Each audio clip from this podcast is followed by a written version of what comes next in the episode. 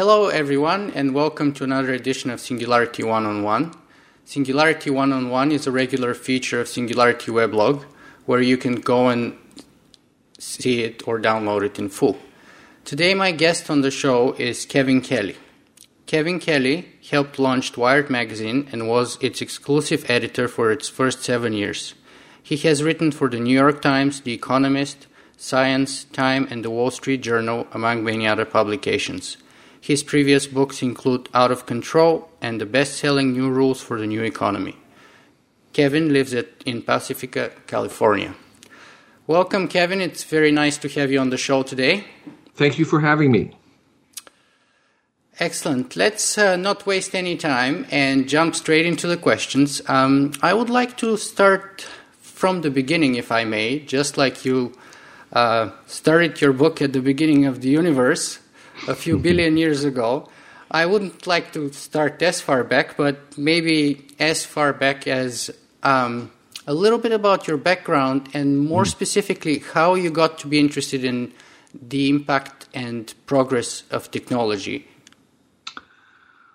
I think um, the origins of this book is probably um, goes back to my own history in uh, being a college dropout, spending a lot of time in Asia, where um, I was in remote areas that had very little technology of any modern sort. And I spent a lot of my time living with people who had very little material goods, uh, most of it being stone or rope and fabric, and not very much high tech. And they seemed to be um, able to uh, be content with um, at a certain level with all this material. And I also was comfortable not owning very much. And I came back and I rode my bicycle, which was the only thing I owned at that time, across America. And I interacted with the Amish, who are kind of have a reputation for dismissing technology. And I had a lot of respect for them.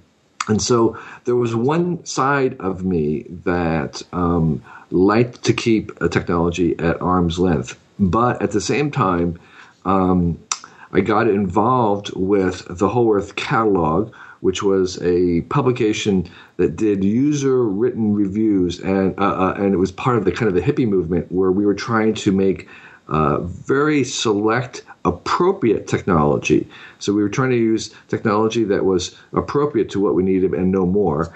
And um, from that came uh, my migration into my experience online very early in the 1980s and there I saw a different facet of technology. It was it was very communal.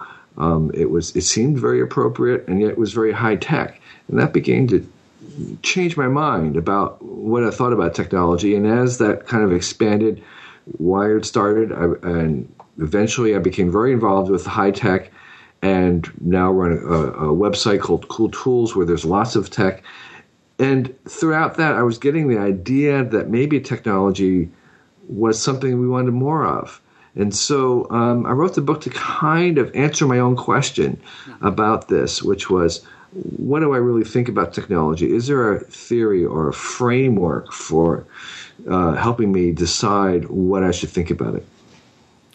So it is kind of encompassing the past, the present, and the future of technology as you see it. But I would like to go a little deeper and ask you what is the motivation? Why would that question be so important for you or for anyone else for that matter? What was your specific personal motivation to begin searching for an answer? Well, um, if you if you think about it, um, uh, technology is without a doubt the most powerful force on this planet. It's it's has a planetary scale effect in terms of climate change and the way that we humans have used our tools to alter both the face of the earth and even our own bodies.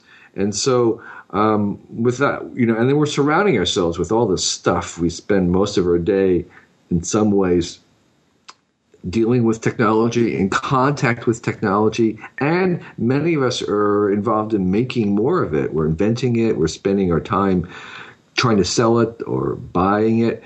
And I was just asking myself, what is all this stuff? What does it mean? What I mean, is it good? Is it uh, how does it relate to nature? How does it relate to the cosmos? What is the significance of this? And you know, if we look at in the future and to, to where it's going, um, that might be one way we can answer the question of like, well, okay, here we are in 2010, we have all this technology. In another thousand years, or even 500 years, or even 100 years, if we had a thousand times as much, is that good? And so I, I think this question of trying to answer the and delve into the nature of it is is actually vital because there's it, it's so important in our lives. So, in that sense, would you say that um, your motivation was a scientific curiosity? Was it sociological? Was it ethical in the sense of trying to figure out whether technology brings good or bad dimension to our lives and our existence? Was it religious? I would say it was all. I, I, would say it was all the above. I would say basically we have no theory, mm. and if you ask if you ask ethically, spiritually, scientifically, culturally, what technology is, there's really kind of no answer. It's like, well, it's just one thing. Maybe it's things that we invented in our minds, but there, there there's no there's no framework, no theory about evolution. It's like having biology without a theory of evolution. It's like, well, it's just one organism after another. And here we had the same thing. It's just more stuff. And I think that it was more than that. I think it. I think it. it uh, my suspicion was is, is, that there was something greater than just one invention after another. That there is a framework, a a um, a basis, a logic, a meaning. pattern or tendency. A pattern, something yeah. that unifies this. And most importantly, what I discovered is that it connects it actually to life. Mm-hmm. Uh, let me ask you another cotangent question here, just to try and understand your sort of foundational starting points here. Um, I think it was your the article about you on Wikipedia, and I don't know how accurate it was or mm-hmm. not, but Somewhere... You don't believe everything Wikipedia says? well, I'd like to double check and cross reference it. I, I do read it, but I'd like to cross reference it usually. Sure. Um, and I find it gets more and more accurate than, say, it was 10 years ago when it was just horrible. Um, but it says that you're a devout Christian. Yes, that's true. Now, that, that came to me as a, as a huge surprise. Even after uh-huh. I've read like a 400 page book written by you on the topic of technology. Uh-huh. So, uh-huh. so for me, the, the, another interesting dimension of you and the book and the sort of interplay between the two was how do you reconcile your religious beliefs uh-huh. with the question that you asked and with the sort of intellectual child that you gave birth to? Right. I mean, do you have to at all reconcile it? Are they perfectly compatible, or is there some friction, or how is that working out?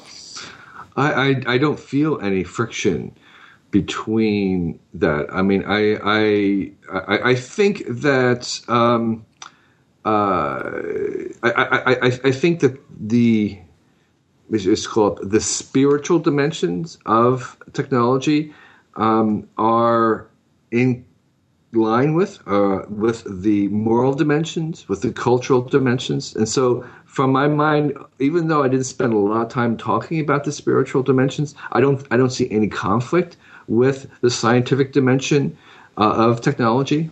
So I'm happy to talk about the spiritual dimensions if you want to go in that direction, but I don't feel that they're in any conflict with the scientific or the ethical or the moral dimensions.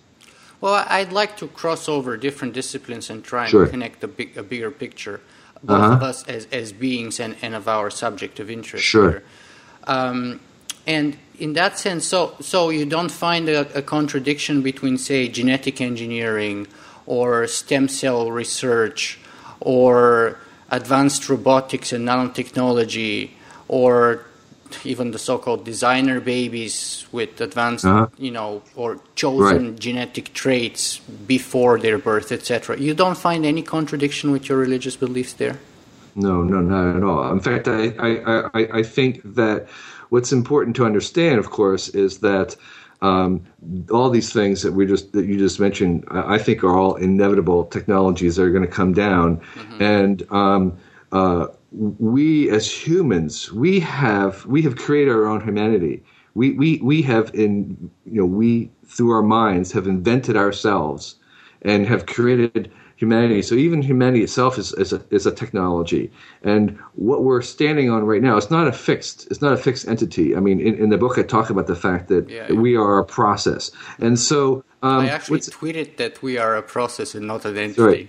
That's so, one of my favorite quotes. Right. And, and so, um, part, and I, I even talk about in the fact that the Amish, have a kind of a very stationary, static view of human nature that it is fixed. And I think that is one of the big differences. Um, and there certainly are a lot of religious people who who believe in the idea that there's a sacred, fixed human nature. Especially in Christianity, uh, I would say. Especially in Christianity, exactly right. Although I don't see any, uh, uh, I, I, don't, I don't think that's actually necessary to, to, to believe that. And so um, the uh, idea that we are not just trying to figure out who we are, but actually trying to figure out who we can be. Mm-hmm. That is, to me, um, that's you know, th- th- that's an assignment worthy of a great God. You see, I, I agree with everything you say. I, I love your book. I agree, and, and your your approach and sort of uh, theorizing or stylatizing, if I can say, putting uh-huh. uh, technology in a certain kind of a t- tendency and explaining it uh, resonates deeply with me. And yet, I find it very contradictory with, with the history of almost any religion, especially Christianity. I mean, with with with especially you know, ever since even before the time of Galileo, the church had issues with sure. both technology and progress. Sure. And, and so for me that was almost shocking. Yeah. Yeah you know i mean i think the whole thing about belief systems whether it's christianity um, muslim jewish or atheist is mm-hmm. that um, people do all kinds of things in the name of that that don't necessarily to me represent the entire um, spectrum of all those who follow it. So um, the, the, what has been done i mean what atheists have done doesn't represent what all atheists believe. And I think the same thing about what's been done in the name of Christianity does not represent actually the inherent uh, essential beliefs of of that either. And um, you know, I, I don't think it's necessary for me to necessarily in my book apologize for everything that's been done in the name, but I, I, I do think that um, it's important to realize that the reason why I think Christianity has has lasted for two thousand years is that there's probably a lot more going on there than what appears in, say, you know, the Tea Party Republicans. it's you know, I, I, think uh, there there is there is something there. At the very least, I would say yes. I agree entirely with you on that point too. Even though I, I am more of an agnostic on a good day, and on most days I'm actually an atheist, but I agree right. entirely with you. But but then you have this tendency in the book, very open, and, and I kind of very much sympathize with it, to try and limit and uh, minimize a lot of technologies while admitting the importance and the usage of certain ones. You're trying to sort of minimize the overall uh, presence of many kinds of technologies in your own personal life. Right. So, so where does that originate in you? Is it well, is it is it sort of connected with religion in any way, or no? Or no? No, I think it just temperamentally. Uh, and, also, by the way, I think that's where my optimism comes from. I can justify it, but I think it's just temperamentally, personality. I'm an optimistic person, and the same thing. I think I am um, comfortable with um, with with little stuff. And even though I have a lot of stuff in my house, I have I lived most of my adult life before I was 35 years old before I had a job.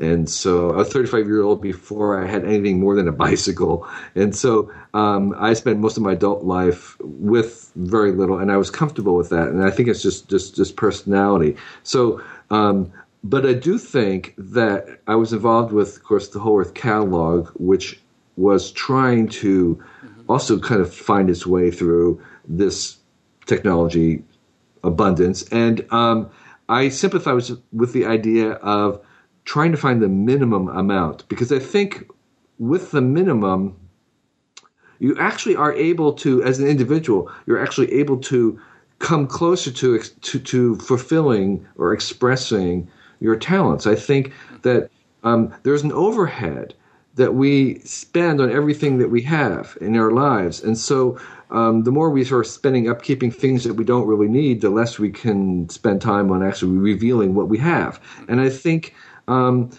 and so I came to this idea that I wanted to minimize in my personal life the amount. However, and, and like that, that's sort of like what the Amish do. It's what maybe some other people um, who are trying to live simply do. But I think that's not enough. I think um, that's why the uh, that's why I'm not Amish. Is I think just that half of it of trying to minimize it in your own life is not good enough because while we are minimizing in our own lives, we actually want to maximize it, the pool of possibilities for others, so they can actually then go through and minimize for them. The Amish are only doing the half of minimizing. They're not involved in trying to increase the, the possibilities for others. Mm-hmm. They depend on others actually to, to invent the things that they're going to use. So I think there's two halves that we need to be involved in minimizing ours while maximizing others. And I think that kind of combination uh, works for me.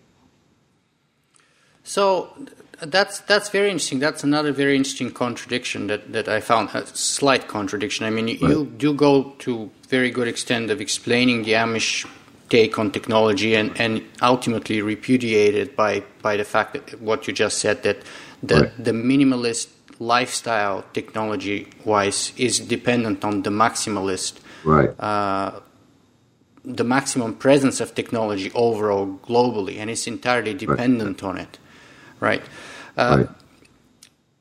now uh, Steven Johnson I think I had his book it's over there on the shelf he mm-hmm. called your work um, the anti Unabomber manifesto. Yeah, right. And, and I, I, actually entirely agree with that. I think that's uh-huh. a very, very good way of sort of summing uh-huh. up the essence right. of your right. work. I mean, that's my opinion. Because it's at the same time a very logical and powerful repudiation of the Unabomber uh-huh. while presenting an alternative very optimistic and even mm-hmm. more powerful uh, logic. Right. So it's very compelling to me, but let's say most of our listeners and viewers would not have read the book just yet because mm-hmm. it just came a couple of weeks ago. So, right. would you mind telling us what what technology wants? Yes. So, um, but I, I, would like to say something about the Unabomber because what people may not realize is actually I have a chapter in the book. Yeah, you do. Called "The Unabomber Was Right," and yet it's a, the Anti-Unabomber Manifesto. Yeah. And um, I, I, just want to explain that for when people pick it up, they might not understand what we're talking about. So the idea is is that um, what the Unabomber Ted Kaczynski, who was a mathematics professor in real life, was talking about was he made a very I thought, a, a, a very logical and um, almost objective appraisal of the ways in which the technology are so codependent upon each other, and we are so dependent upon it that it has its own agenda. Mm-hmm. And in that uh, in that assessment, I agree with them that that that that you know it's the technologies that I'm talking about are not this, your stand your iPhone as a standalone device it's the fact that the iPhone requires a thousand other technologies to produce it and maintain it, Absolutely. and each of those technologies probably require a hundred technologies to support it, and so you have an ecosystem of technologies that are all um, dependent upon each other. And whenever you have ecosystems with kind of recursive interactions, you have this system exhibit two things. It exhibits behaviors that are not present in any of the parts, mm-hmm. and you also exhibit behaviors that are recurring behaviors that are that are driven by the fact that it's a system, and so um, all this the Unabomber said talked about, and, and and I agreed with him, but his conclusion about what the agenda, what technology wanted, I really disagreed with, and of course his response, which was to to to, to feel that it justified him murdering people um, I of course don't don't agree with at all. Mm-hmm. And so, um, what I think he was right about is this idea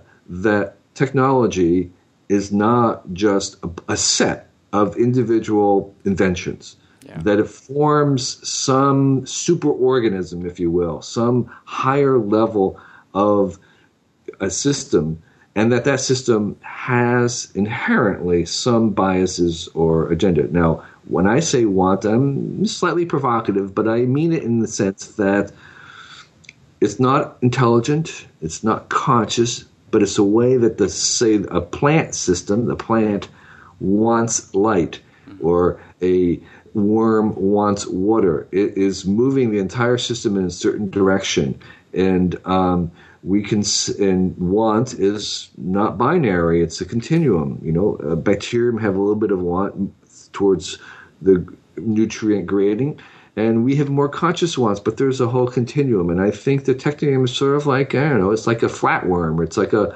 it's like a bug that wants something. It's no more than that, but actually that's pretty powerful. And and what's even more important is that you stress that it is continuously evolving and becoming more and more sentient and more and more complex and more and more diversified and etc etc all of which are traits of of life and of biology Right. So, so, so I, I make an analogy. I, am saying that basically the, the, the, essence of living systems and life and evolution is mostly information processing. And we can show that in many ways by migrating biological processes into computers and things. And, um, and so I, I asked this question to, to, begin with. I say, well, what are the, what's the direction in evolution in biological systems? Now, I, I am the first to admit that this is a controversial idea, but I say that actually um, any objective reckoning of this biological evolution over time shows that there are directions. This is not universally accepted in evolutionary theory today. Mm-hmm. It's only a minority of biologists who accept the fact that there is a move towards greater complexity. Even though to almost any lay observer, we say, yes, obvious. The, the problem is, has been actually quantifying this because we have issue, we, we don't really know what information is. We don't really know what complexity is. We don't have really good operational definitions of this. And so quantifying this is a problem, even though we intuitively understand that there is a, a, a kind of a one way, a ratcheting of increasing complexity over 3.7 billion years. And not just because simple things can't get, have to get complex, because even in the middle, halfway complex things don't evolve towards simplicity. They always go the other direction overall on average. So I say, if the essence of biology is really kind of information processing and it's really a continuum, a different facet, that we see expressed in the technium, then the technium also is basically headed towards an, kind of as an extension, an acceleration of the same thing that evolutionary life is. It's kind of one big cosmic evolution. And so then I project and show some reasons why we should believe that that technology, the technium, again, not the individual, but the system itself, is headed towards increasing complexity, increasing diversity, increasing specialization, increasing mutualism, increasing evolvability, among other things. Mm-hmm. Well, again, I agree with everything that you've observed and, and theorized about philosophy. But what surprises me really is what's absent. And what I mean hmm. by this is this um, in my view, your book would have been a perfect prequel to Ray Kurzweil's The mm. Singularity is Near, mm-hmm. right? Because you show the before story much better even than he does, mm. and you you t- sort of give a million and one examples from mm. all kinds of fields and, and kingdoms of biology, and make a very very powerful argument that's kind of much easier to comprehend than the one he puts forward in his book. Mm-hmm. But what's absent in your book is that ultimate culmination. I mean, you, you for example, you do say that um, we are um, observing the tendency to greater complexity, mm-hmm. and yet somehow in your book that doesn't culminate in a super enhanced mm. super computer, super powerful mm-hmm. artificial intelligence you mm-hmm. don't you, you do touch on the singularity but very briefly and mm-hmm. sort of dismissing it exactly And, Yes. and the other day I watched a recording of you and Steven Johnson again, I think at Uh-huh. the library in New York, and you sort of dismissed quickly, both of you Right, right. actually, the singularity. Right, right. So, why is that? What is it that I'm missing? What connection do I make that you do Yeah, not yeah. see there? Right. Okay. No, I mean this is a fair question. So, the the I, I I very consciously did not get into the singularity in this book for several reasons. One is because it, it is, um, I felt it was a distraction uh, to this because I think the singularity is a scenario. I think it's one scenario. In other words, I can actually imagine um, futures of the technium that don't involve a singularity. Okay, and so because because because I don't see that as uh, at least as I understand the term, I don't see that as an inevitability. Um, I, I didn't talk about it because it was just going to be too complicated. So let me tell you about why I don't think it's in, in, in inevitability. Uh, again, as I understand it, first of all, as I understand it, there are multiple definitions or multiple things that we, that we mean by by the singularity. Absolutely. Yeah. And um, uh, I think the, the, the, the common perception, or at least the one that I'm kind of first reacting to, is is Ray's. Um, is a popular understanding of Ray's version because again, some of the things that Ray is claiming in his book is often misunderstood. So, so, so the common perception that I think Ray does know is not really kind of working against is this idea that what the singularity is going to yield very fast within you know another 30 years is um, a, a, a AI that is capable of producing an AI that's even smarter than itself, and then an AI that's even far smarter than itself at a rapid rate, and uh, that's so rapid that once we start this process, it will sort of almost seemingly instantaneous arrive at some super intelligence that can then solve most of the problems that we have, including this really vital problem of longevity or immortality. So it sort of grants us immortality, and with that, we can kind of solve everything else. So there is a sense of reaching this um, heavenly state almost. Um, and so, um, and of course, then the whole agenda becomes just to live long enough to reach, to, to, to bridge across that, Yeah. that gap.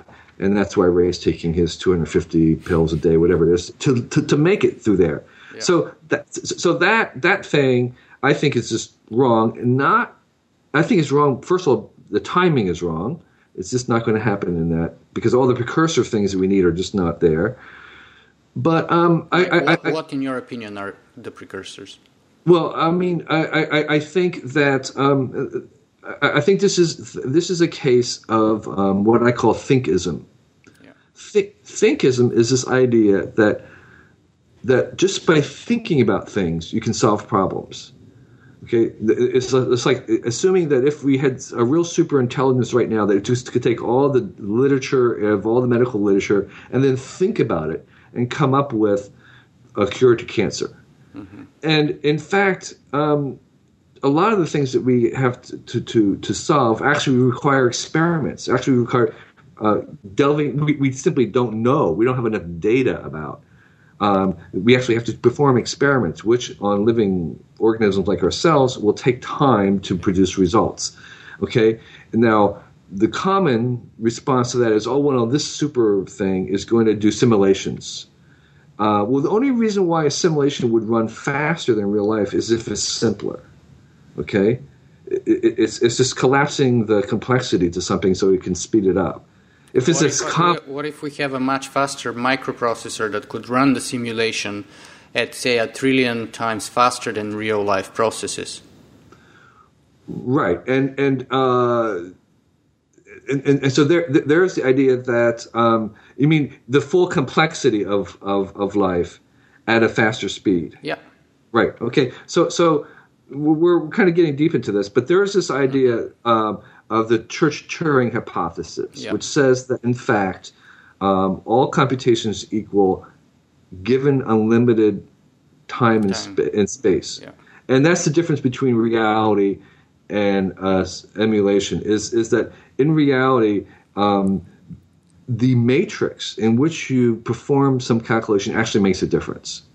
Okay, so, so, so because you don't have unlimited time and space, you any any computation is bound by the matrix, and the matrix does affect whatever you get out of it. So I don't actually buy the idea that you can actually replicate a process in full in a diff- on a different substrate. I don't think that works because the assumption is is that the things are equivalent, but that only is if, if you have unlimited time and space, and that's that's not true for real systems.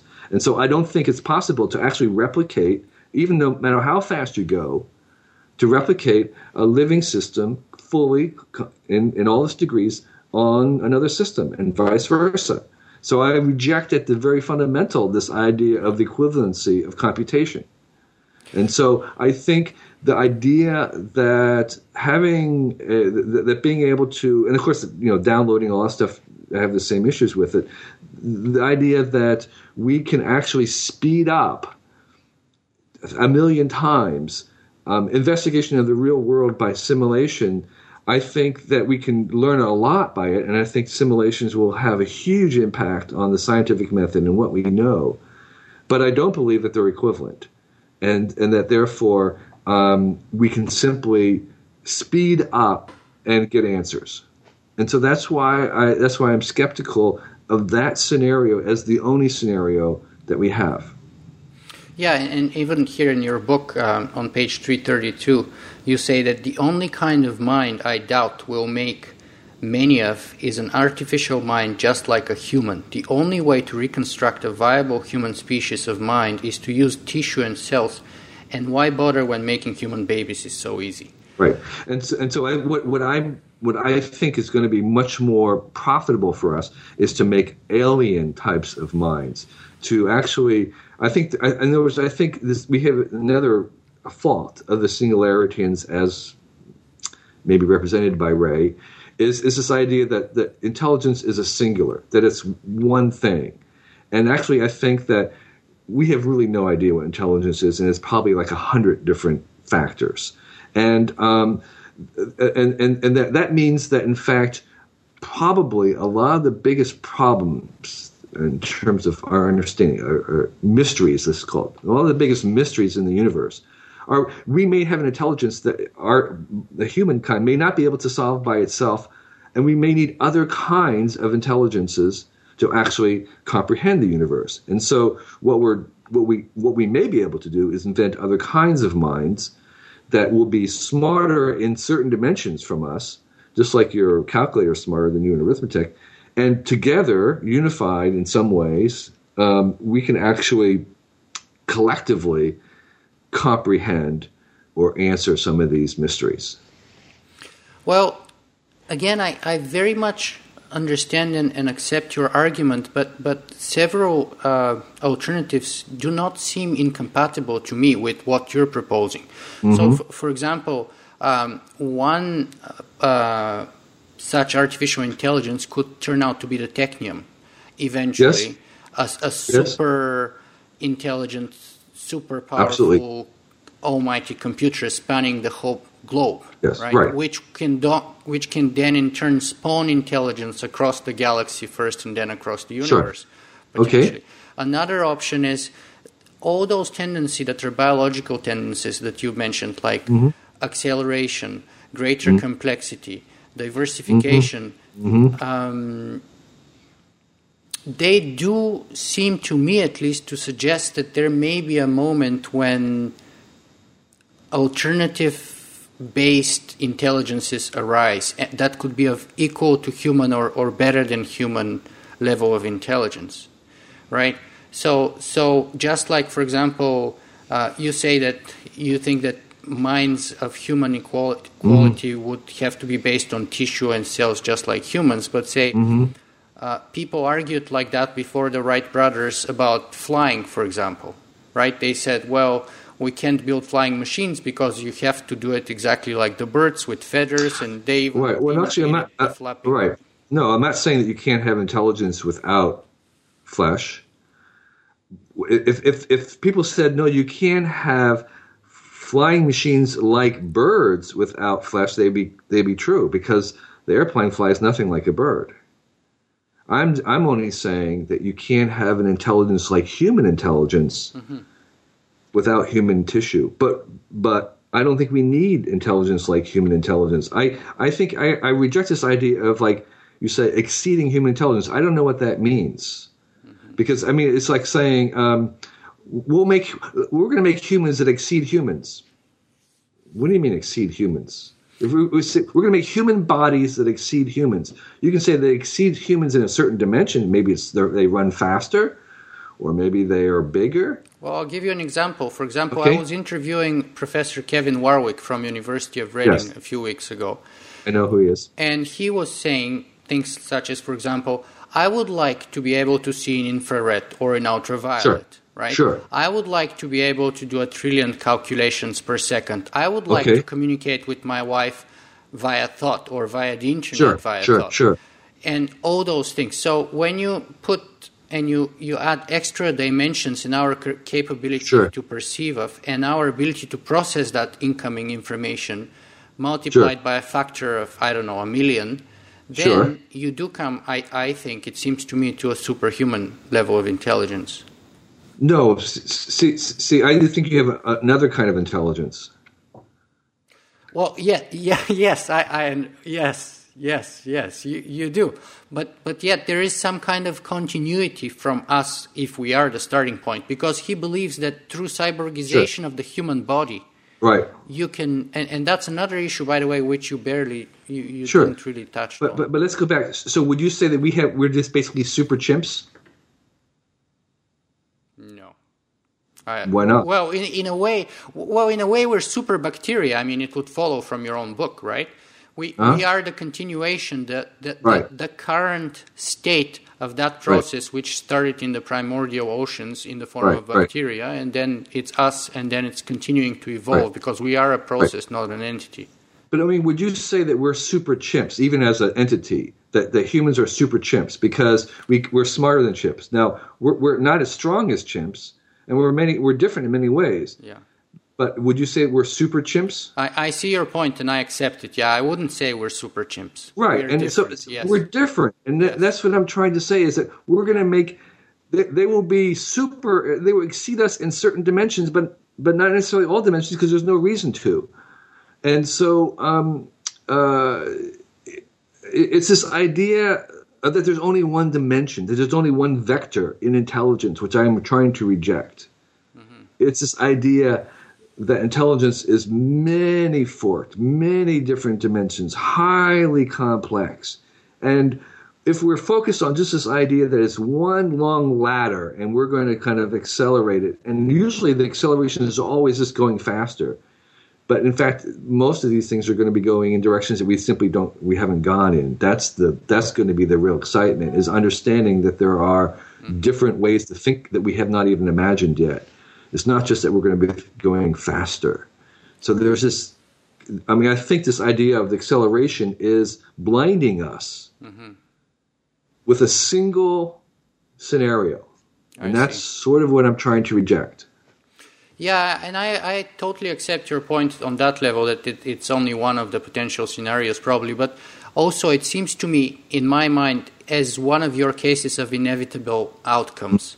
Right, so you give the case of, say, the stripes of a tiger or the, the, the dots right, right, on right. butterfly wings, and you know, the specific dots or stripes could be random, but all of them are having the same tendency of developing those right. innate tendencies, sure, right? Sure, so sure. my understanding of art, artificial intelligence coming to be was kind of similar of it. Right. right. Well, but but let's let's rewind the tape of life and go back to the era of life when they were just maybe um, you know sea cucumbers. Mm-hmm. And we say we say what's the future of evolution? And if you said, well, it's obvious that, that the future of evolution is humans you'd be right. But I would say, yes, the future of evolution is humans plus another million other species all interacting together. Yeah. It's humans and giraffes and apes and porpoises and whales. It's all those. It's not just humans.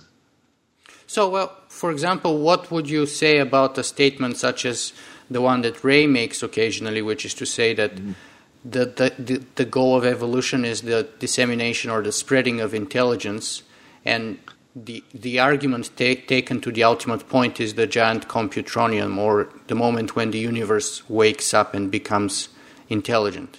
You do touch it as one yeah, of the I mean, I, I, that's in fact, I just had dinner with uh, James Gardner last night. The uh, he talks about the intelligent universe, um, and that's his omega point. Yeah. I, I see. I don't. I'm I'm allergic, a little bit allergic to the idea of the omega point that there's a a single destiny. Um, and I, am much more of a pluralist. That I, I think that we that, that what tech, that what technology brings us, what evolution brings us, which is increasing variety. And so we we forget the fact that every living species alive today is as highly evolved as any other yes, one. So, yeah. so so I don't see it as a ladder. I see it as this kind of expanding circular tree yeah. bush where where the, the, the horseshoe crab is as highly evolved as humans are. Mm-hmm. Okay, we're, it's not as complex as as we are, but it's just it's it's gone through four billion years of learning and refinement, and so. Um, uh, I I see t- the technium spreading out in that same way, where there's not a single course. There is a progression, and and so it's inevitable, I think, to have a planetary scale intelligence, but it won't be the only intelligence. Hmm. That's very, very fascinating. Um, we're approaching the end of our interview, unfortunately. So, so uh, yeah, it's it went pretty fast. But um, I would like to ask you the last two questions that I traditionally ask of all my guests on the show. Okay. And the first one is uh, for all the people out there who hear or see you for the first time, what's the best place that they could uh, go and look for more information or follow you in any way digitally or well, connect my, to you via technology? Yeah, um, my website www.kk.org has everything about me, and my email has been public for 25 years. It's kk at kk.org, and people can write to me. Excellent. So, if there's one message that you would like to give to all of our viewers and listeners today, mm-hmm. what would you like it to be? That's a good one. Okay, so here's what it is. Um, um, we collectively are involved in making more stuff, more technology, more artifacts. We're trying to make more stuff to sell. We're involved in buying stuff. So we're we're we're, we're somehow or other. Most of us are engaged in some ways of of adding to the technium in some ways, and um, I think at times that can be very dispiriting because it might resemble consumerism. Some of the stuff doesn't last very long if it ever even gets made or sold. Um, even when it does, um, it's obsolete very fast, and uh, there there is a sense of really not being connected to something that seems very important, or else um, it's it's distracting, and we have these issues about the, the rate of change and the way it's um, maybe affecting our minds, and we also feel a little disjointed from this acceleration. And so, um, I, I think I think we're while we're very technologically oriented, we're at unease often with, with this. Mm-hmm. And, and I'm saying that uh, if we step back and look at the long term trends in technology and show how actually its roots, the technium's roots, are in life, and the life's roots are actually all the way back to the Big Bang and any kind of exotropic um, systems, that um, we can step back and see that actually, no, this is, um, th- there's a large story happening. There, there, there's an arc from the beginning of time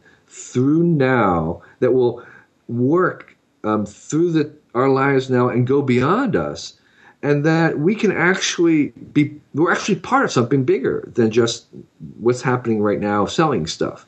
And that that bigger thing that we're part of, that we can align ourselves with, this sort of cosmic evolution story, hmm. is actually a story where um, we're bringing more choices and opportunities and options to people. And I think that's really, really good because all of us have a mix of different talents and abilities, but often it requires us to make something to, to allow those to express. And so maybe we are a musician, we need an instrument um, to be made to really fully uh, express our genius, or maybe we need a certain camera or holodeck interface or some other gizmo. And um, there have been, you know, I mean, we like to imagine the world in which uh, Beethoven was born before the piano or the symphony, and what a loss that would be, or Jimi Hendrix before the yeah. uh, amplifier was built. And today, somewhere in the world, there's a young boy or girl who's a genius, and maybe we haven't made the guitar yet for them or the equivalent of the camera or the holodeck thing. And so I think we have an obligation to increase those possibilities so that everybody in the world would have some chance to express their unique genius to the world. And by participating in this long story, this long arc of increasing complexity and specialization, by by aligning ourselves with that thing moving through history and beyond us, I think it gives us just some reason to, to keep making this stuff and and imbues our, our lives with, with more meaning, understanding that we're actually we're doing good when we embrace technology. So technology does not want a singularity, but wants increased opportunities, freedom, and uh, diversification and and uh, ability to express and find out who we are. Yes, I think it wants all those things. It wouldn't surprise me if a singularity like thing was part of the mix, but I, I, just have to emphasize that it's only one scenario or one option.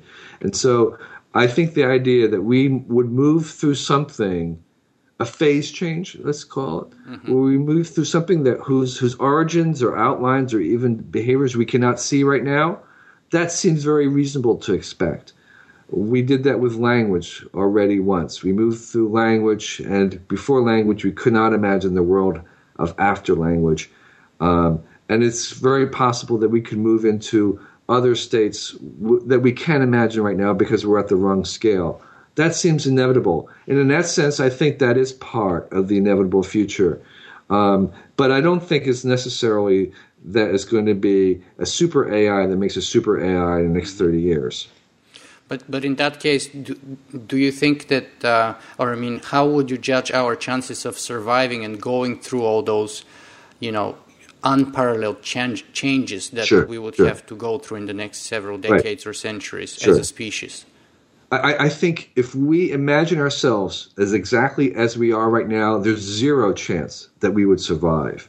I think the only way we get through these things is that we are continually reinventing ourselves and changing our own nature. And so um, we're not the same people who came out of Africa. So basically, they have not survived.